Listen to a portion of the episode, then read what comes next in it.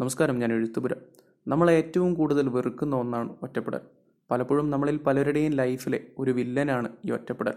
പക്ഷെ നമ്മൾ ഓർക്കാൻ വിട്ടുപോകുന്ന ചില കാര്യങ്ങളൊക്കെയുണ്ട്.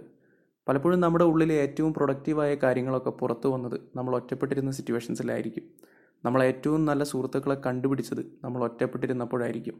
നമ്മുടെ ഏറ്റവും നല്ല ഹോബികളെല്ലാം പുറത്തു വന്നത് പലപ്പോഴും നമ്മൾ ഒറ്റപ്പെട്ടിരുന്നപ്പോഴായിരിക്കും. നമ്മൾ നമ്മളെക്കുറിച്ചും നമ്മുടെ ലൈഫിനെക്കുറിച്ചും ഒക്കെ ആലോചിച്ചത് നമ്മൾ ഒറ്റപ്പെട്ടിരുന്നപ്പോഴായിരിക്കും. മറ്റുള്ളവർ പറയുന്ന നെഗറ്റിവിറ്റി ഒന്നും ചെവികൊള്ളാതെ ഒറ്റയ്ക്ക് ഡിസിഷൻസ് എടുത്ത് മുന്നേറാൻ നമ്മളെ പ്രാപ്തമാക്കിയത് പലപ്പോഴും നമ്മൾ ഒറ്റപ്പെട്ടു പോയ സിറ്റുവേഷൻസ് ആയിരിക്കും. ചില നല്ല തീരുമാനങ്ങളൊക്കെ എടുത്തത് പലപ്പോഴും നമ്മൾ ഒറ്റപ്പെട്ടിരുന്നപ്പോഴായിരിക്കും.